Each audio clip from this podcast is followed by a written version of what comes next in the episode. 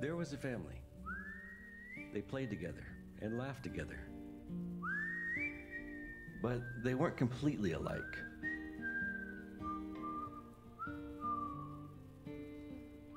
And as they grew older, their opinions widened and they distanced from each other. Conversations became heated. Reunions became more and more uncomfortable. They thought they were made for each other. Only thinking of one another. Brother aligned against sister. Never thinking just for one second. Birthdays were ignored, gatherings stopped. Because each had to be right. We don't want that. We don't want that. Oh no. We don't want that. We don't want that. We don't.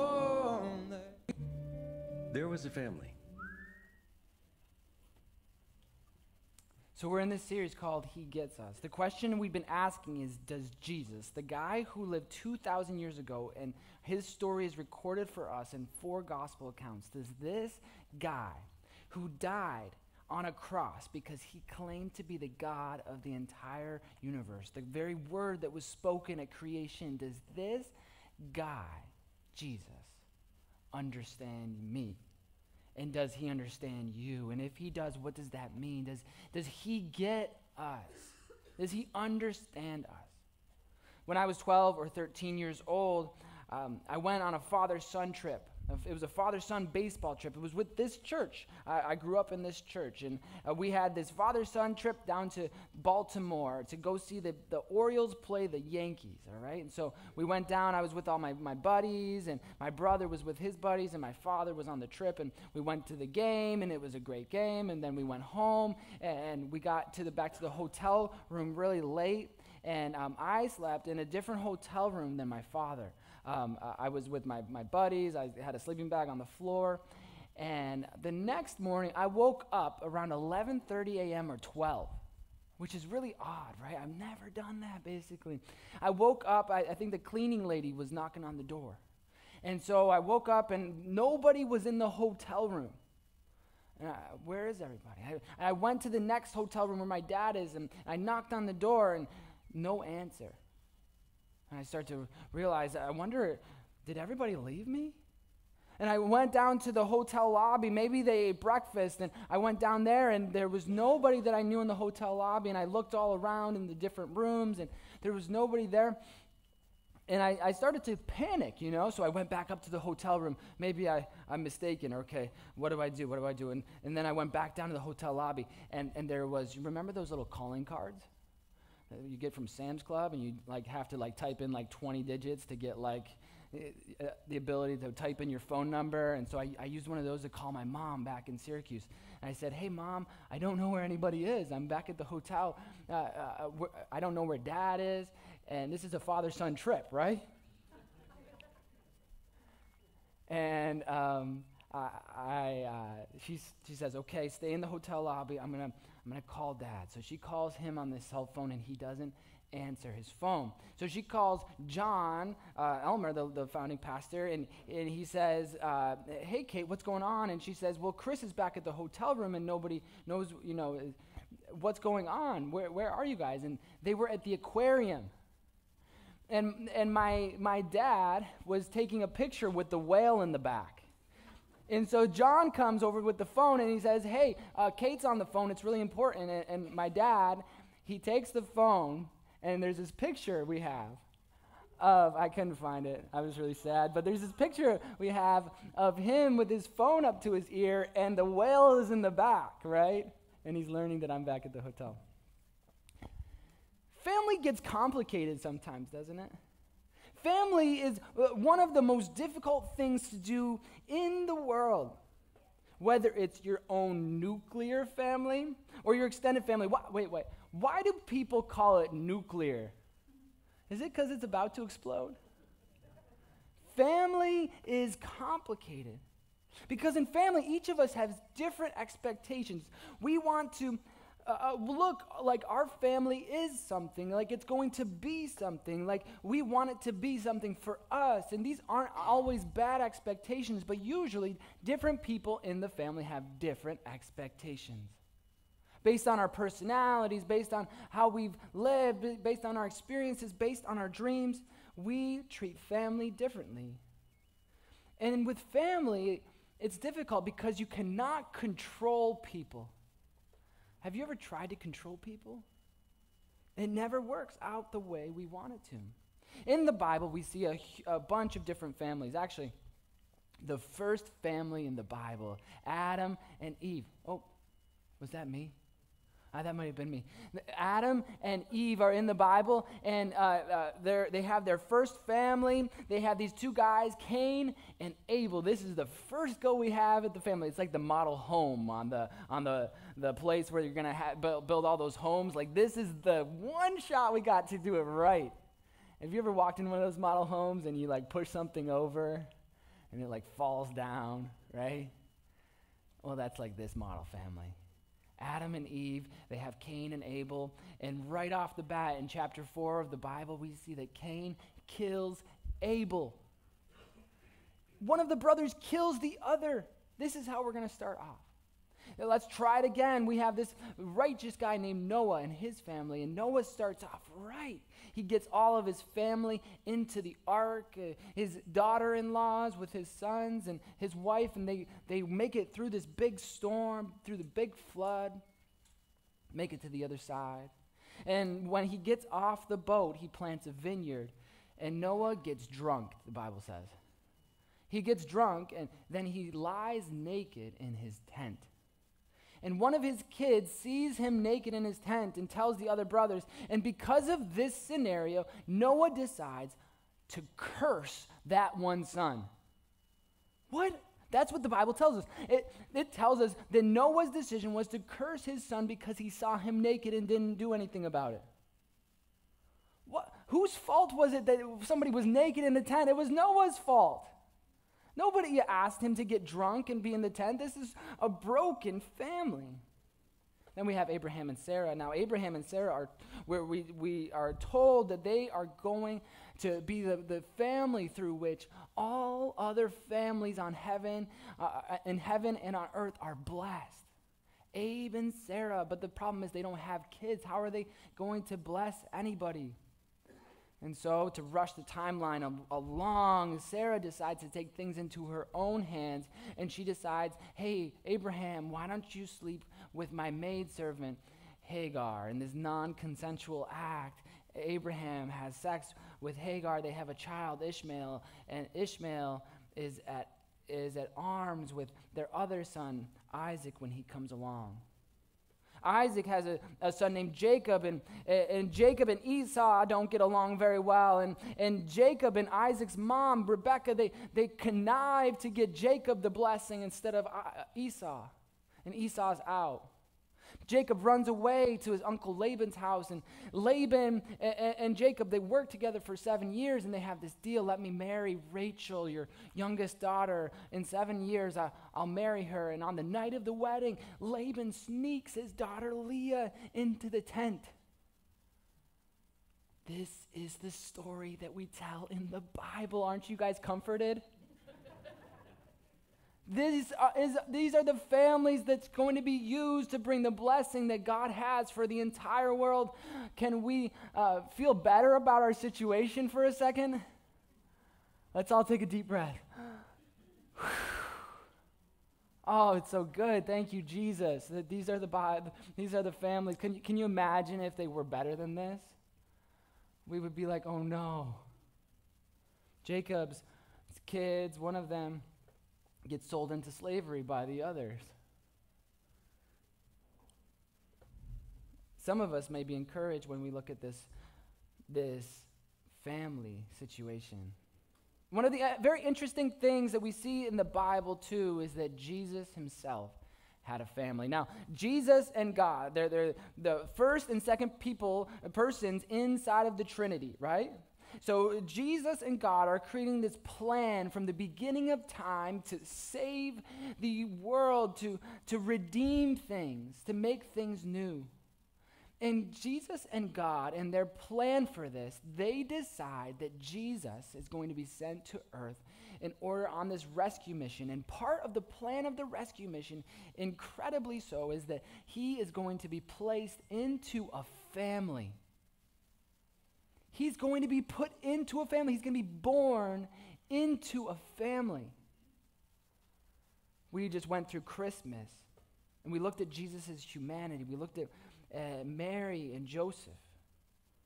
This, this really tough situation that Jesus is born into, where Joseph was about to divorce Mary quietly, but is, is uh, visited by an angel who tells him, No, this is from the Holy Spirit. You should marry her. And he marries her. And then they're, but they're married into poverty. We see that they give the lowest gift that they can give at the temple by law. They're, they're in poverty. A couple, um, maybe a year or so later, we don't know, but they're threatened by Herod, the, the king of their region.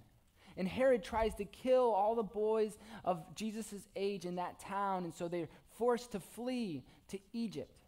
And Jesus and Mary and Joseph, they get everything that they can carry on their backs, and they, they run for their lives to Egypt, and they live for a while in Egypt. Scholars think until the age of 10, Jesus lived in Egypt as a refugee kid.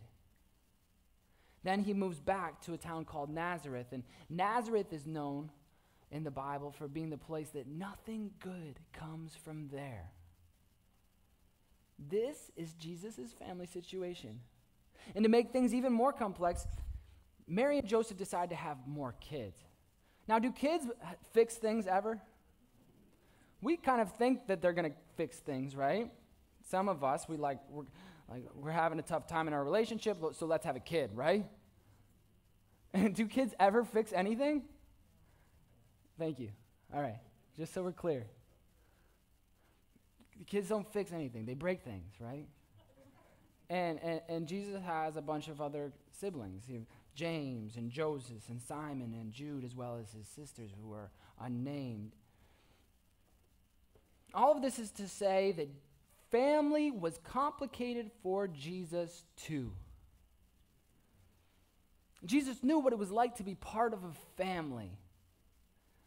A family just like you and me. Step brothers, step sisters, a stepfather. Jesus knew what it was like. Sometimes there, maybe there wasn't enough food. Have you ever elbowed at the table with your sibling to get the extras? Maybe there were uh, fights or arguments amongst the parents, um, Mary and Joseph, on how to raise the kids well. There were certainly complications with extended family. Do you have any of those? One of my frustrations with the Bible, however, is that, that, that Jesus' life between the ages of 3 and 30 aren't really recorded. It's like, really, they, they, the gospel writers missed it. I got to tell you. Like, they, they could have recorded a lot more about Jesus' life because this would have been very interesting stuff. This would have been bestseller material. But they missed it. And, and so we're forced to speculate about Jesus' childhood, except we have one story, so let's read it together. It's in um, uh, chapter 2 of uh, Luke, and Jesus is 12 years old. It says, they go as a family to the festival in Jerusalem. And it says, After the festival was over, while his parents were returning home, the boy Jesus stayed behind in Jerusalem, but they were unaware of it. Thinking he was in their company, they traveled on for a day, but then they look, began looking for him among their relatives and friends. When they could not find him, they went back to Jerusalem to look for him. After three days, they found him in the temple court, sitting among the teachers, listening to them and asking them questions. Everyone who heard him was amazed at his understanding and his answers. But when his parents saw him, they were astonished. His mother said to him, Son, why have you treated us like this? Your father and I have been anxiously searching for you. Then his answer is super interesting. Look at this. He says, Why were you searching for me? He asked. Didn't you know I had to be in my father's house? But they did not understand what he was saying to them. Then he went down to Nazareth with them and was obedient to them. This is the one story we have of Jesus' life. From it, we can tell that Jesus is in between two worlds. He knows that he's eh, got two families that he's managing. Have you ever had two families that you're managing? Maybe you grew up in a divorced home and you know you can you got to manage the two things, right? Jesus had two families that he's managing. He has his father in heaven. And he has this earthly family, these earthly parents that he's trying to manage, he's trying to be a child of. We see that he's obedient to them. And we don't know much after this. Between now, uh, age 12, and age 30, we don't see anything, but we do know that Joseph, Jesus' father, dies during this time. And Jesus is the eldest of the family. And the eldest of the family, the eldest male, had a lot of responsibility once, you know, the, the patriarch of the family passed away. And so he would have been the apprentice of Joseph. And then he would have taken over the family business. He would have been the face of the family business for a while. He would have been the face of the family, made decisions that were hard, be, been expected to make ends meet at home. But we also know that probably, you know, uh, during a time where it was inconvenient for his family, Jesus leaves. He leaves to become a rabbi. He leaves to go on this mission that God has put him on to go and be baptized by John and then choose his disciples, start his ministry at the age of 30. We also know because of the statements that Jesus said in the Gospels concerning his family that things were complicated with him. Look at Mark chapter 6. Uh, Jesus is talking to his disciples, and he says to them, A prophet is not without honor except in his hometown. A prophet gets honor everywhere he goes except in his hometown. It never works out because everybody knows you, right? In your hometown, everybody knows who you are because you grew up there and they have their version of you, and it was uh, of the 12 year old Jesus or the 8 year old Jesus. They peg you for that. He says a prophet is not without honor except in his own town, among his relatives, and in his own home. You could tell from this statement that it was hard to go home for holidays for Jesus. It's a sore spot for him that his family doesn't really recognize things. Or maybe they bring up the topics that are really sore or hard. Have you ever gone home and you know what's going to be talked about? You know, like the, the, that Uncle Tony's to bring up, you know, how you didn't, you know, like you went to school for four years for art school and now you're working as a, a barista, right? Like somebody's going to talk about that, how you're in debt for $100,000 and how you're going to pay it off as an artist. And what, you know, like that's the, that's the conversation. And I would imagine that Jesus is going to have that same conversation. I mean, he's homeless. He's left the family home. He's left the family business. He's on his own. And he's getting this ragtag group of disciples around him. Why'd you choose that guy? You really think you're going to make it with, with Matthew, the tax collector, Jesus?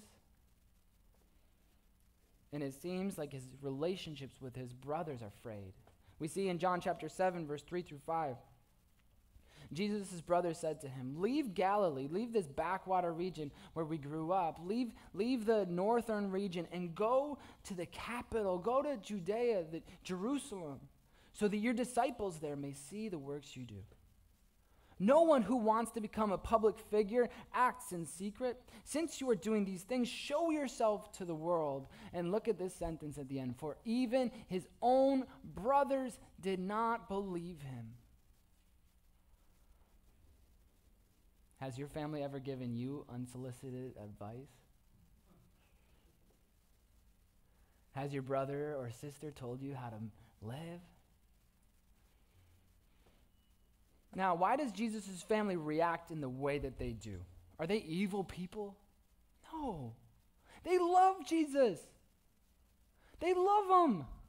And actually, they just want the best for him. They want him to grow up and have a, have a wife and kids and, and go and, and, and, and make the family uh, uh, uh, name greater. And, and this is a, a good family that we're from. We're from the line of David. Come on, man. We got to do things the right way. They love him. They have a certain expectation of how family should be and, and should, should work. In other words, they have fear that Jesus isn't going to add up to their expectation. And when you have fear and you can't really put a name on it, what do we call that? That's anxiety. And family anxiety pervades all of our family systems. We live in the midst of family anxiety because there's a little bit of fear that you're not going to add up or that, that, that you've been smoking weed a little bit too much or what, you know, whatever it is, right? This is the, the fear of, about the kids going to grow up and be, be a little bit different. How do, how do we do this? And, and, and parents are thinking from birth about how they can help the child grow, right? Uh, Angie and I are doing this and we're, we're, this is scary stuff. This is real stuff. And we have a little bit of anxiety sometimes. And when we have a little bit of anxiety, we act out of that anxiety and we say things that aren't really helpful for the family. When family gets complicated or shows its anxiety, what do we do? We fight or we run away. We flight. When family gets complicated, we fight or flight. When my family gives me unsolicited advice, what do I do? I argue with them or I don't talk with them for a while. Those are my two reactions. That's what I do. I, I don't want to talk with you. I don't want to see you anymore. I'm going to avoid you. You know, I don't want to be around you. This is too close to home. Please don't talk to me about that. This is hard right now. I don't want to see you right now. We fight or flight. But Jesus rejected this anxiety. Jesus rejected. He wasn't defined by the anxiety that his family was consistently trying to put on him. What we see in the Gospels is we see little snapshots of Jesus with his family. And we see him time and time again. They, they come to him and they'd like him to change a little bit. They'd like to control him. They'd like to, uh, you know, uh, uh, uh, Jesus, come, just come on, let's rein you in a little bit. And Jesus does not be defined by his, this anxiety. Look at how he responds to his brothers. Therefore, Jesus told them, My time is not yet here. For you, any time will do. He's, he responds the same, in the same way to his mother at the wedding in Cana. She comes to him, Hey, hey, Jesus, they've run out of wine. We got to do something about it. He says, Woman, my, the hour has not yet come. We're not going to act out of anxiety. We're not going to do things rashly. I'm not going to be controlled or, or defined by the anxiety, the fear that we have as a family.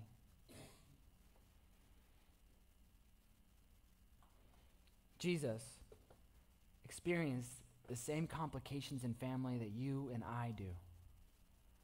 He experienced brokenness in family and, and goodness in family. He experienced it all we, we're memorizing this verse. It's going to be up on the screen. It says, We don't have a priest who is out of touch with our reality. We don't have a Jesus who doesn't understand us. He has been through weakness and testing, experienced it all. But what's the last little part? All but sin. He didn't experience it, he didn't re- react out of anxiety. When you and I act out of the anxiety that we feel from our families, what do we do? We, we sin, don't we? We yell. We get defensive and we say something we regret. Or we just, we just plain old disown for a while. We turn our back and we don't want relationship with them anymore. How do we respond in the way that Jesus did to the pressures that we face? How do we respond to the parenting pressures? How do we raise these little kids to come to grow up to be, you know, responsible human beings? How do we uh, uh, uh, respond to the, to the influences of our parents or our brothers and sisters that have a little bit of anxiety with them, a little bit of fear with them? How can we do things the way that Jesus did? We can reject the family anxiety like Jesus. How do we do that? Number one, we need, you and I need to understand our true belonging. Jesus understood from a very, very young age where he truly belonged, who his, who his true identity was with. We just read that temple you know, scene, that imagery of Jesus as a 12 year old going to the temple. You know, he's, he's gone off and he's with the, the people of the temple and he's talking about theological things. He's talking about God and everybody's amazed. And his parents find him three days later and they're worried out of control. Why have you treated it like this? She says anxiously. Why have you treated us like this? And Jesus responds he said, Why were you searching for me? Didn't you know I had to be in my Father's house? Jesus understood, even from a very young age, that God, the creator of all things, was his true Father, his true daddy. And he teaches you and I to treat that Father like he's our own. He says, When you pray, this is how I'd like you to say it Our Father. Our Father who is in heaven. He's your daddy and my daddy. He's our Abba. He's our daddy. We need to treat him like this. He's the, he is our true home.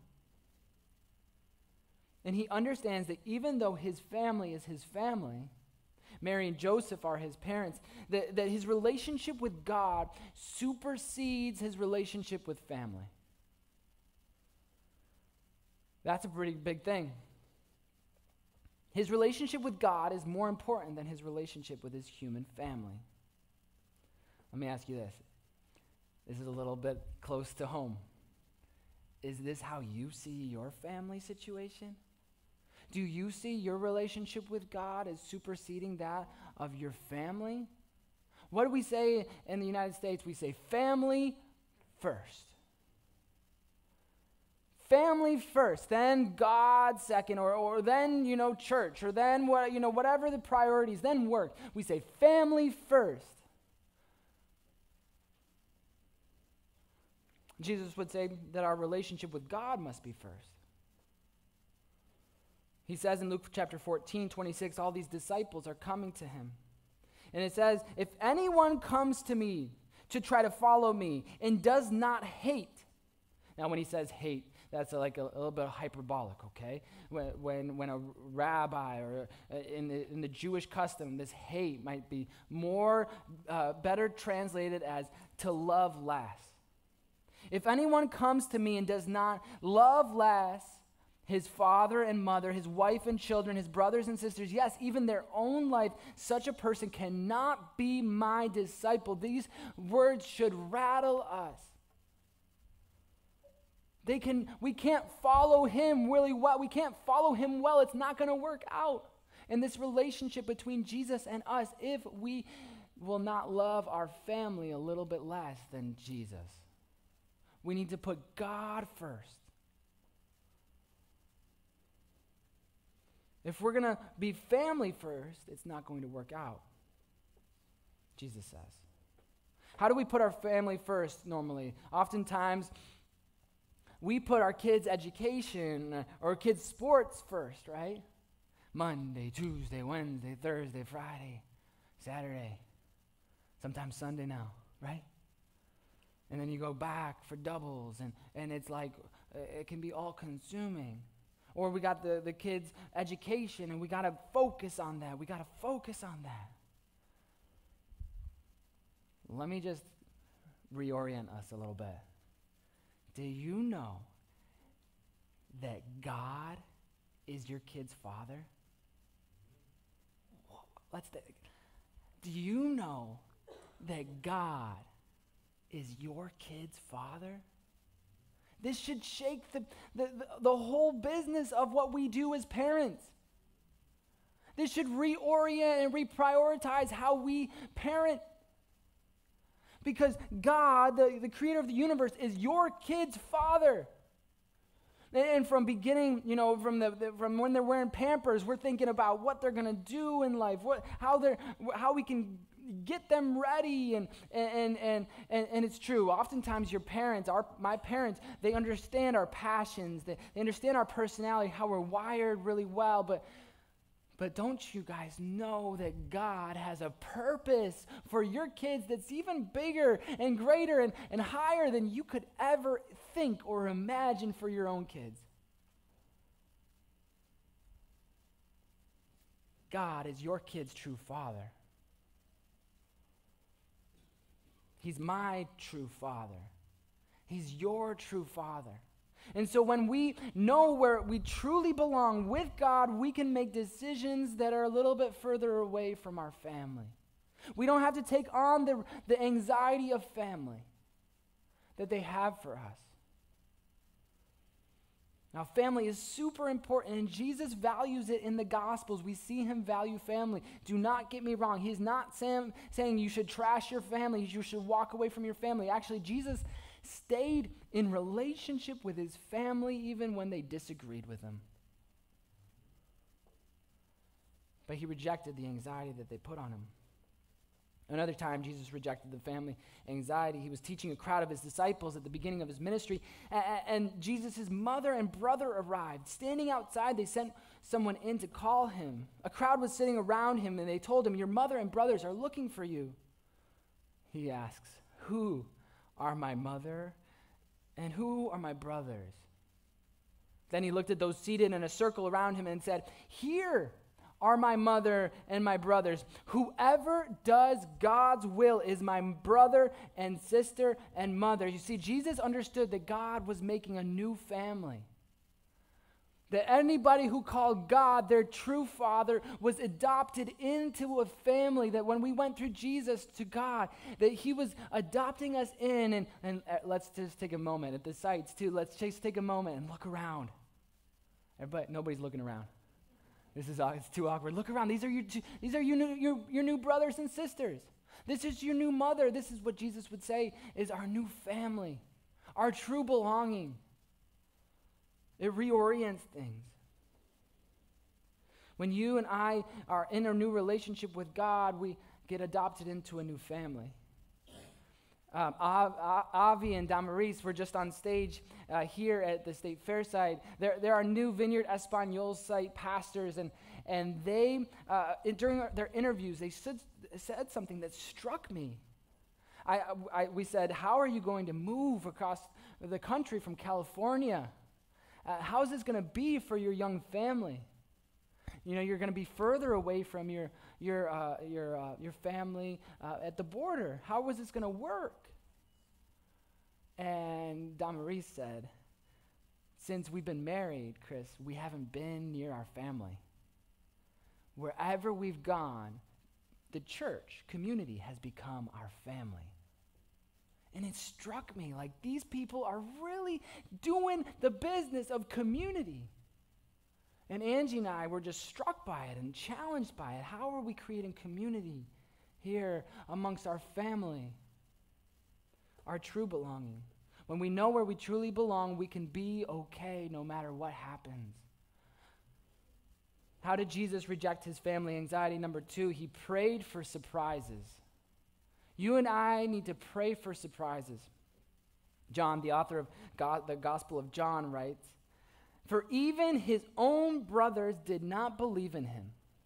This must have been a, a, place of deep pain for Jesus when he would go home, that his brothers, you know. But would you?